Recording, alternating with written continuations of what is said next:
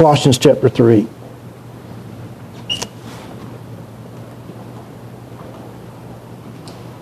I, I want to spend some time this morning, and it may be the majority of our time, reminding us. Last time we were in this text was back in October. You know, Paul has made an appeal that Christ is sufficient. His death, burial, and resurrection is sufficient. His power is sufficient. His victory is sufficient. It's what he talks about um, there in chapter 2, verses really verses 8 through verse 15. Verse 16 and following, he starts taking up this issue of those who are believing that Christ is not enough. You got to have it's Christ plus something. We we got to add to this. And so they're adding to these things uh, festivals or, or, or, judging people on the basis of festival or new moons, disqualifying people in verses 8 and also in verse 16, let nobody pass judgment on you, let nobody disqualify you.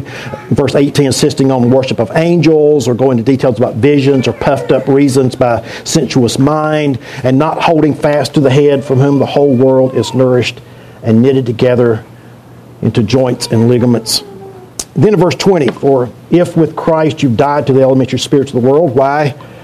As if you were still alive in the world, do you submit to regulations? Do not handle, do not taste, do not touch, referring to these things that pertaineth, pertaining to that has been used according to human precepts and teachings. These are indeed have an appearance of wisdom, promoting self made religion, and asceticism, severity of the body. This interesting is, is, is conclusion here. It's like I, I didn't realize we were talking about this. Because he ends it by, and they have no value at stopping the indulgence of the flesh. When have we been talking about the indulgence of the flesh? Then he begins in verse chapter 3. Remember, it's not written in chapter form, verse form, all right? This is chapter break. And I'm not sure this is the greatest place for the chapter break. If then you have been raised with Christ,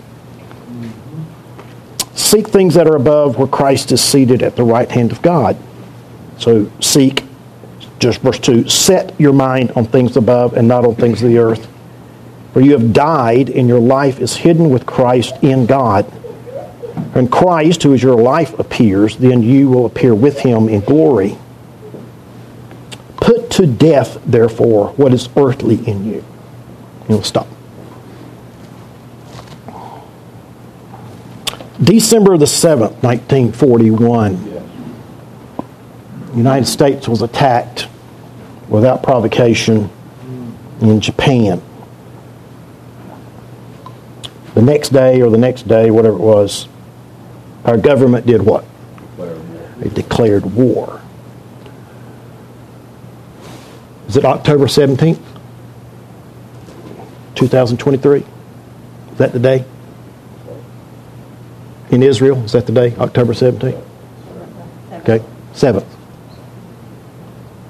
Israel declared war on who? Hamas. Okay.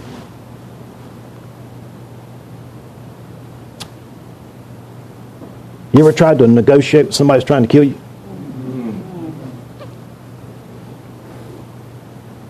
You can't do that. And of course, Israel's getting pounded by you're going too far. Well, they should have learned their lessons in the Six Day War when Israel was attacked by Egypt, and in six days, Israel was on the outskirts of Cairo, getting ready to pound them in the sand. And United Nations is screaming, "Get off! Get off! Get off! Get off!" Well, I wanted to say to Hamas, "What did you think their response was going to be?" Okay. There's another war that got declared it was October the 30th, 1969. Don't look in your history books for it. It was a day that I was not aware war was going to happen. It was the day that the Lord saved me. And I didn't realize on that day my flesh was going to declare war. I remember those early days, and of course that's I'm seven or eight years old, eight years old. Well, the love of the Lord was sweet. Yeah, how many of you remember when you came to the Lord? Okay, remember that? That was well, what a sweet time, man. How many of you were saved as a kid? I mean, as, as, as a kid. Okay, all right. And, and how many teenagers? Any teenagers? Okay, a couple of them. And then adults. Mm-hmm. Okay, yeah, okay, all right.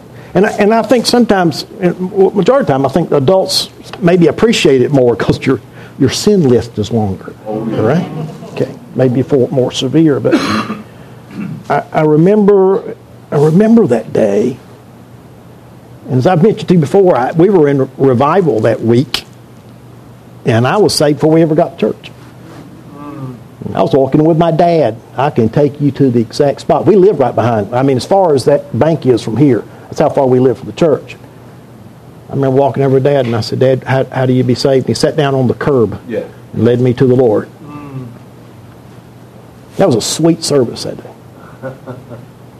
Well, the, it seemed like the love of the Lord was just, boy, just overflowing, right? And His Word was different. I loved His Word. I remember, I, I've still got it, my first Bible.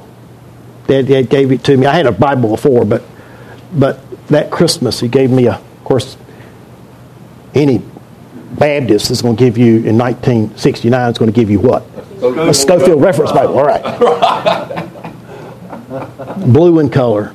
I remember having it. It smelled.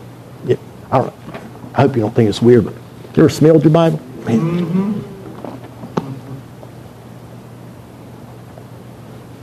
Of course, it took on new meaning. And I love reading it. You, he, you didn't have to tell me to have devotions. It was, it was automatic. And love for the church took on a different thing. Understanding that as a seven or eight year old, at best you can, that these are my brothers and sisters in Christ now.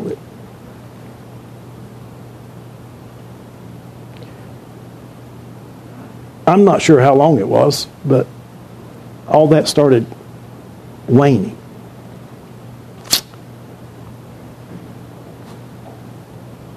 I um, didn't spend time in the Word like I did. The love to be around God's people started.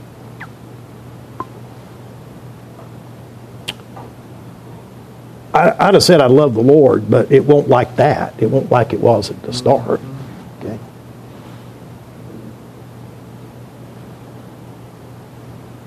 And it didn't take long till the sins of an eight-year-old started raising their head again.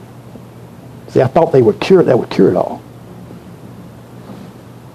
I thought that would be the defeat. That would put the death nail in that sin issue that I was dealing with. And even as a young kid, I realized it's not.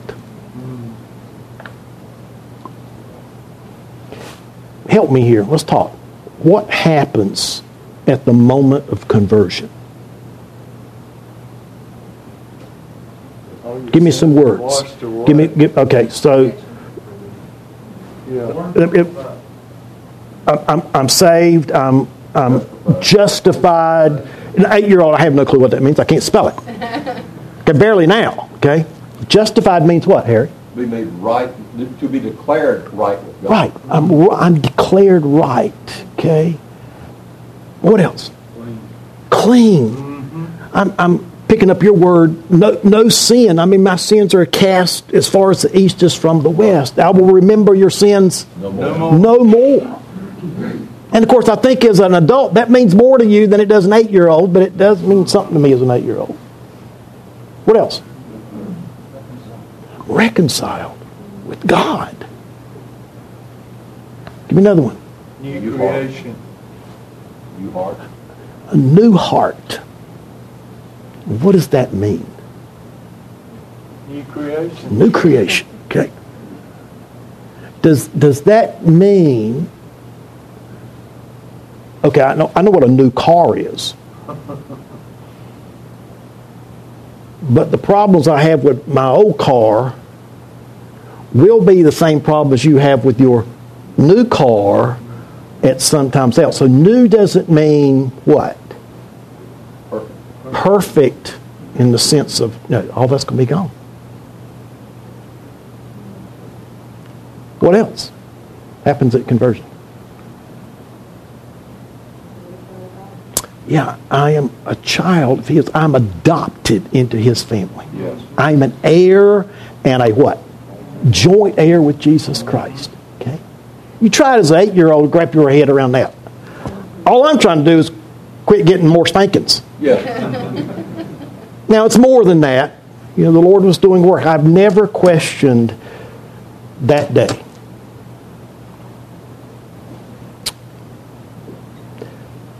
Same pastor, Virgil Wilson. Three years later, I go forward in a service and I want to be saved. Again. Pastor, pastor Virgil was such a pastor that he came to see a, an 11 year old Sunday afternoon. What was my problem? Why did I feel I needed to be saved again?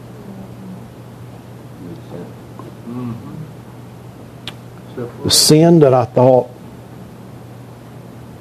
was gone, the appetite's still there, right? Yeah. I'm feeling the discipline of the Lord, but I'm wondering why do I still desire those things? I thought that had changed. I thought I was a new creature. I am. But, yeah, there's a. This new self, this new nephesh, is still incarcerated where? In the flesh. And this flesh, this old self that the Bible talks about, still has its own desires and its own pulls and its own directions. And if you don't know that, you're a fool. Romans 7. Yeah, in fact, go there. In fact, we're going to talk about this just now. We're going to get to Colossians in a, sometime, maybe next week. Romans 7. I hate to do this to you, but the fan's going back on.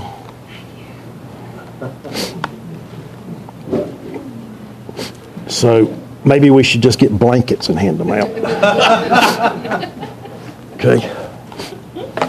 Where did I say? Romans 7? Romans 7. Romans 7. Look at. Uh, Before we get there, and you know where I'm already going. How many, how many wars am I in?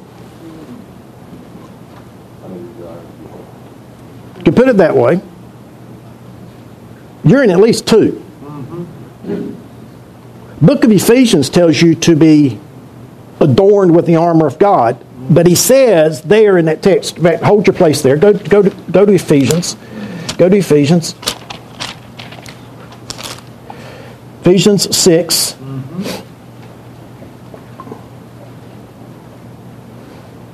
Beginning in verse 10 Be strong in the Lord and the strength of his might. Put on the whole armor of God that you might be able to stand against the schemes of who? The devil. The flesh. For we wrestle not against flesh and blood, but against rulers, against authorities, against cosmic powers in, in, in present darkness, against spiritual wickedness in, in the heavenly places. Therefore, be adorned in the armor of God that you may be able to stand against that in that evil day. Okay, having done all to stand, stand firm. Stand there for us. Fashioned with the belt of truth. You know the rest of it. Okay, we're in that war. But Paul says you got another war. Yeah. It's two wars going on. That's the armor for the outside war. But he says in Romans 7, look at verse, uh, we'll pick it up in verse 21. So I find it to be, uh, and let me back up. Let's pick up verse 13. Did that not which is good then bring death to me? By, by no means. It is sin producing death in me through what is good, in order that the sin might be shown to be sin, and through the commandment might be become sinful beyond measure. For we know that the law is spiritual, for I am the flesh, sold under sin. For I do not understand my own actions. For I do not do what I want, but I do the very thing that I hate. Now, if I do what is I do not want, I agree with the law. That is good. So now it is no longer I who do it, but sin that dwells in me. For I know that, in, there, that nothing good dwells within me, that is, in my flesh. For I have a desire to do what is right, but not the ability to carry it out. Are you there? You understand that? That's where we are. That's where we live. We're in, we're in that. That's where we live. For I do not do the good that I want, but the evil that I do not want, I keep doing it. For if I do not do what I do not want, it is no longer I who do it, but sin that dwells within me. For I find it to be a law that when I want to do right, evil dwells close at hand. For I delight in the law of God in my inner being, but I see in my members another law waging war against the law of my mind and making me captive to the law of sin that dwells within me. O wretched man that I am. Who shall deliver me from the body of death? Thanks be to God through Christ who, uh, our Lord. So then I myself serve the law of God with my mind, but with myself I serve the law of sin. There it is. That's the war.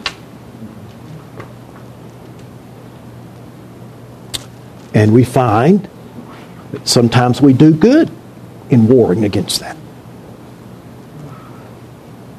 And then we find ourselves in a pressure pot and we find out we're not as far down that road as you thought you were.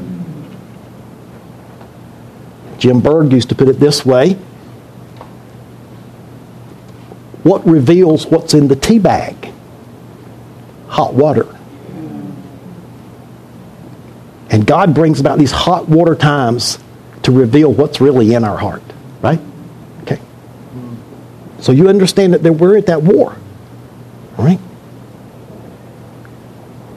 So I'm to be knowing that, that those things that he mentioned before, they can't stop these indulgences of flesh. All, the, all these things that you're talking about doing and keeping these days and doing all, not eating this and all that, has no power against my flesh. That's right. We talk about setting up accountability. That's great. But I heard MacArthur say it this way if I'm cheating on my wife, do you think I'm going to have any problem lying to you about it? Right. Right. Right? Okay. It has, it, it has its limit. But we're at war, and sometimes we don't understand it, and we're at war with our own flesh. Mm-hmm. We're to be seeking things above. We're be setting our minds on things above, not on things of the earth. Verse 3 of back in Colossians. For you have died, and your life is hidden with Christ in God. When Christ, who is your life, shall appear, then you shall appear with him in glory. Great. Praise the Lord. That's wonderful. That's the end.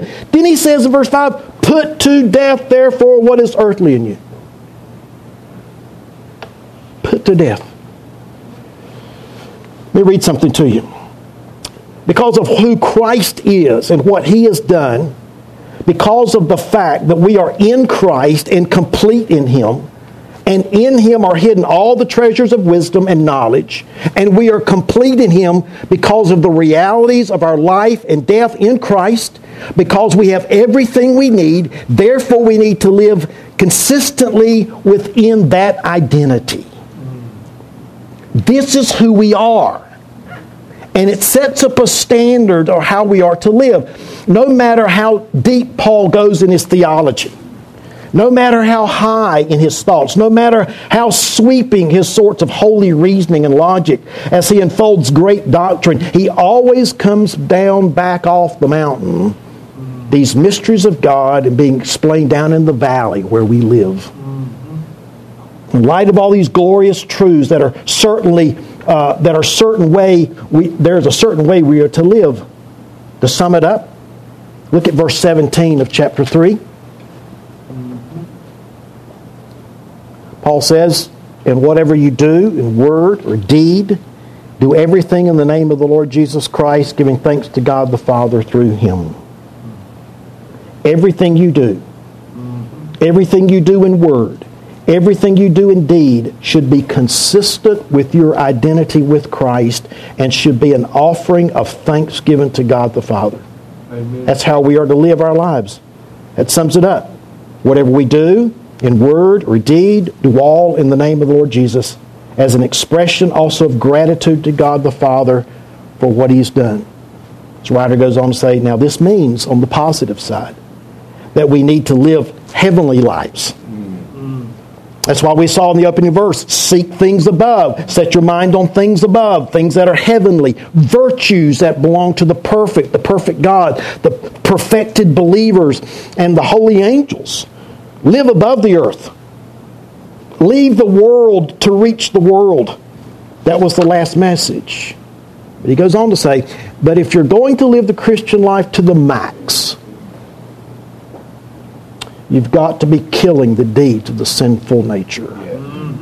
If you're going to live a risen life, and that's the positive side, you're going to have to be killing that which threatens that, that which pulls you down into sin. We're new creatures on the inside, as Paul has said in Romans 7, but we still we, we, we, but we still have remaining flesh on the outside.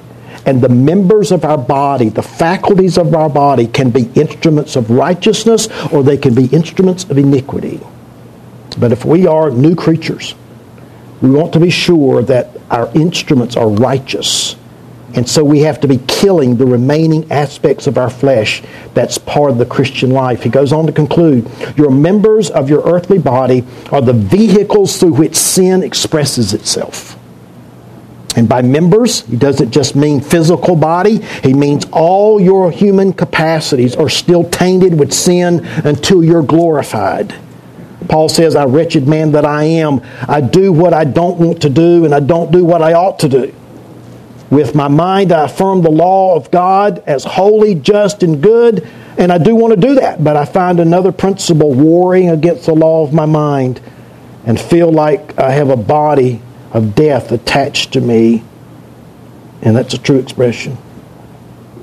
We're to be putting to death. Look at verse 5. Let me read the text. Put to death, therefore, what is earthly in you sexual immorality, impurity, passion evil desires, covetousness, which is idolatry. On account of these, the wrath of God is coming.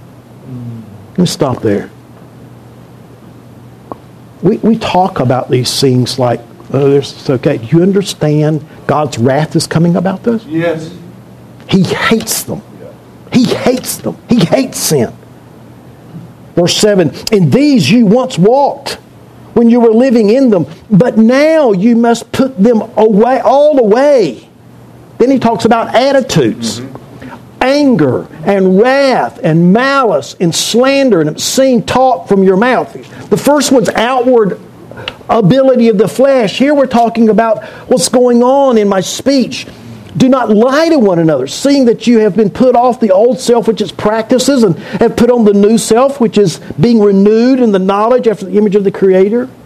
Here, there is not Greek or Jew, circumcised or uncircumcised, barbarian, Scythian, slave, free, but Christ is all and in all.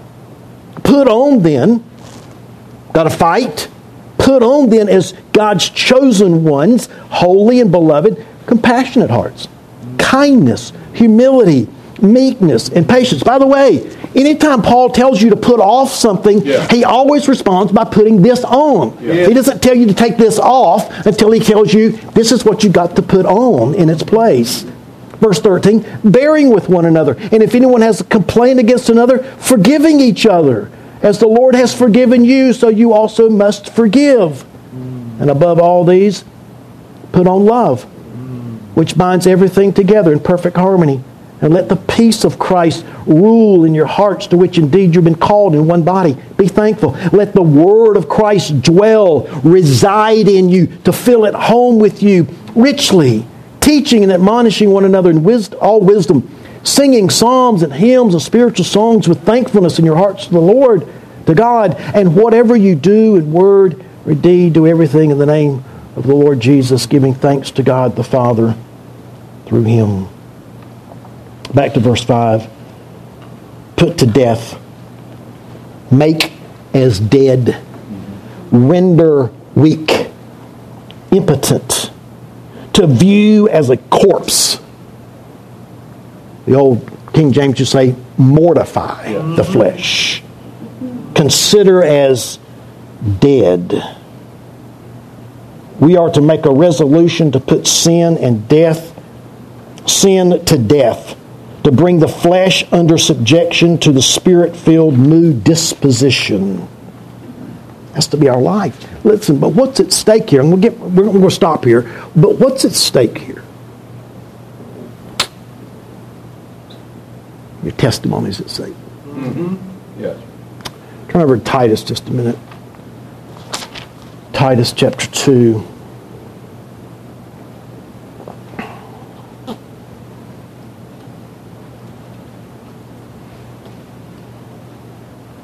Titus 2, you, you know the text where he's talking about the older men? Verse 3, you're talking about the older women. Let me pick up my reading there in verse 3. Likewise, older women likewise are to be reverent in behavior, not slanderous or slaves to much wine. They are to teach what is good, and so train their young women to love their husbands and their children, to be self controlled, pure, working at home, kind, submissive to their own husbands. Why? That the word of God may not be, my version says, reviled, the word blasphemed. Yeah, slandered. So what's at stake? The word of God's at stake. Yes. Your, st- your testimony is at stake, but more than that, the Word of God is at stake. When we fail to kill our flesh, when we fail to do what Paul is calling us to do, to put these things away, we destroy our testimony, we blaspheme what God's Word has said, and often our sins do what? They hurt the very one that we love the most. Yes. Mm-hmm. Yes. Look at that list that he uses.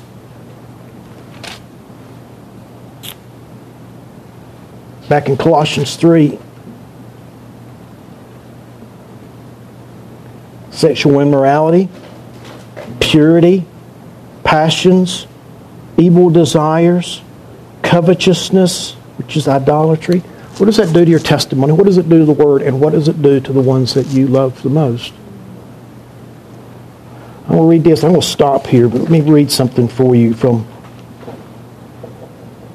a book written in 1678.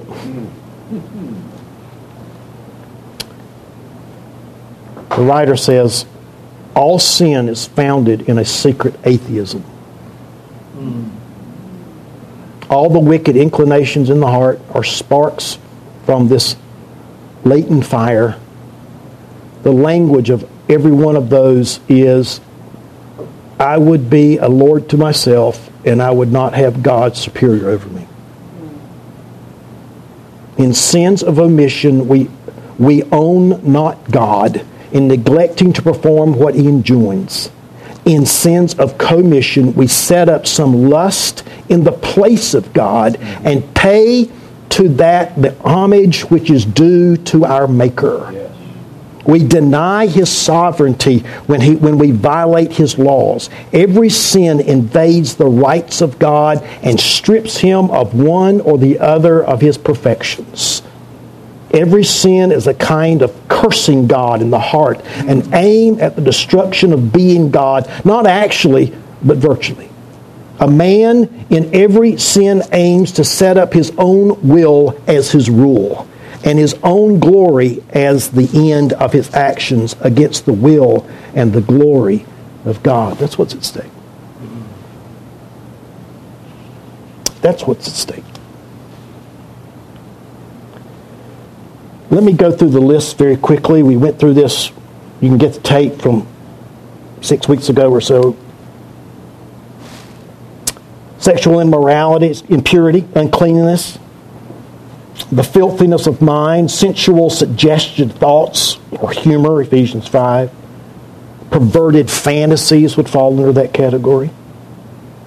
Inordinate affections or passions that he uses, sexual immorality, impurity, deprived passion, lust, uncontrolled desire, to, to use someone for your own self.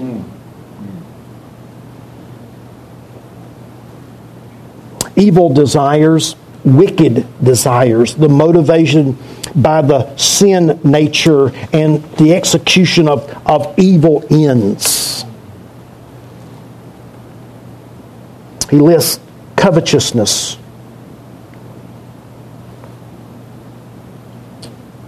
It is, the word means to have more. At its core, in fact, your translation may say greed. Uh-huh. That's it. To have more. To have what is forbidden. Yes. Have not the Lord forbidden you from eating that tree? Mm. Oh, a lot more. You think of all the trees that were there. You think of all everything. And she made a beeline to the one she was not supposed to touch. Mm-hmm. That's the way we are, right? It's a violation of the tenth command, among others Thou shalt not covet thy neighbor's house. Mm-hmm. In fact, we find that this greed is the motive behind most sins. For the love of money is the root of all kinds of evil. Not just evil, but all kinds, all colors of evil. It's that greed that Satan fell. I will ascend to God's throne. I'm going to be like God, right? Right. Yeah. It's a desire for what isn't yours. It's a desire for what is forbidden. It is, it is against the will of God, and it's something that you have no right to. Yes. And it's driven by an absence of contentment. What is behind that?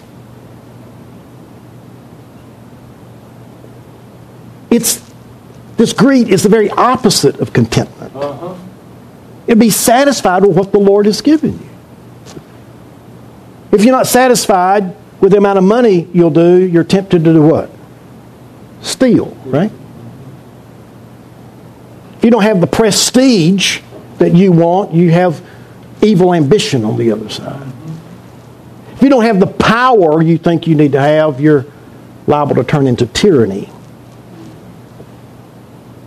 If you don't have the person you think you desire or deserve, it will lead you to sexual sin. When we sin, it is as the basis of doing what we desire rather than what God desires. It is the worship of ourselves. It is idolatry. What did God say? You will have no other gods before me. Yeah. And that's what we're doing. We've made a God out of something. And it can be sexual desires. It can be, it can be prestige. It can be power. It can be prominence. But something in our life is, is causing us to neglect the Lord at the expense of our testimony, expense of His Word. Self. Yeah, it's a promotion of self. Let me read lastly. Jeremiah Burroughs. You worship God more by contentment than when you come to hear a sermon or spend half an hour or an hour in prayer or when you come to receive a sacrament. These are acts of God's worship, but they are only external acts to hear and to pray and to receive sacraments. But contentment is the soul's worship. To subject itself thus to the God. In active obedience, we worship by God by doing what pleases God. But by passive obedience, we do as well worship God by being pleased with what God does. End quote. That's what's driving it whether it be sexual immorality or it's a desire to have more. And it's greed. All sorts of plethoras of that rainbow, right? What are we supposed to do? Verse 5 kill it. What does that mean? How, how do you kill it? Well, I mean, you, you know, you may need to go as far as the Lord when He talks about if your right hand offends you, cut it off. Not literally, but you may need to go the extra mile. You, you may need to do something that's, if your right eye offends you, pluck it out. In other words, do the surgery it takes because being right with the Lord, having a testimony, honoring the Lord means more to you than your sin does. And whatever it takes to cut it out, that's what you're willing to do.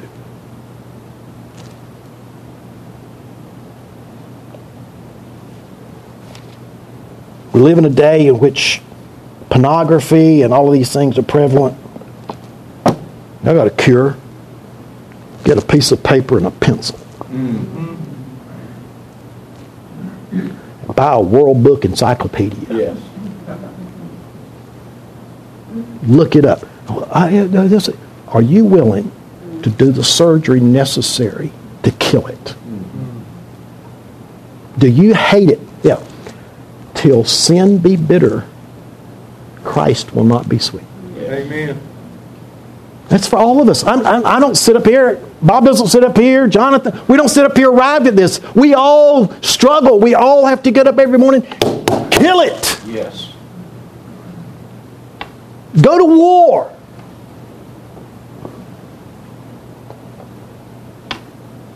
But like those who are asking Israel, we'd rather talk to it. We'd rather negotiate it than we would to kill it. Father, we pray as we get more in this text next week. Lord, that you would help us not only to adorn the, the armor of our Lord, but Father, we'll do the surgery necessary of our flesh. Not one of us here doesn't battle something. All of us do. Lord, I, I used to think the greatest thing about being in heaven with you would be streets of gold, pearly gates,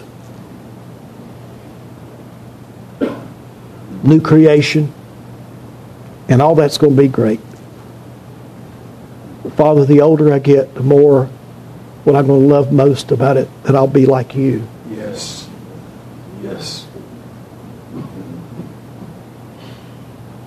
Lord, I pray for those of us who are weary in the battle and we feel like our flesh is winning. Father, help us to go to war knowing that we're empowered by your Spirit. Lord, you said you've given us everything we need for life and godliness. We have the Holy Spirit dwelling within us. We have brothers and sisters in Christ who are called to help us. Father, help us to do what's necessary. Help us to hate our sin more, more, more, more, and love you most. Till sin be bitter, Christ will not be sweet. Thank you, Father, for this day. In Christ's name we pray. Amen. You're dismissed.